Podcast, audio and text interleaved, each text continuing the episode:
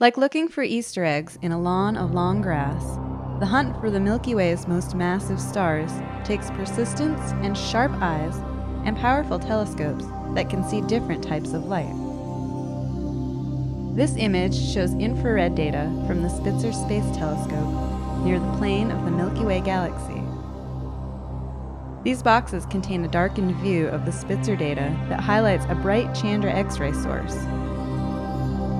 Analysis of the X ray and infrared data, as well as optical and radio observations, reveals that these bright sources are extremely massive stars.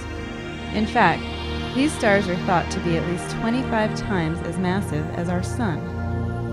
It is difficult to find these stars with optical telescopes because dust and gas in the plane of the Milky Way blocks our view. We can see them in X rays because high speed winds from their surfaces collide with material, creating shock waves that generate temperatures of up to 100 million degrees.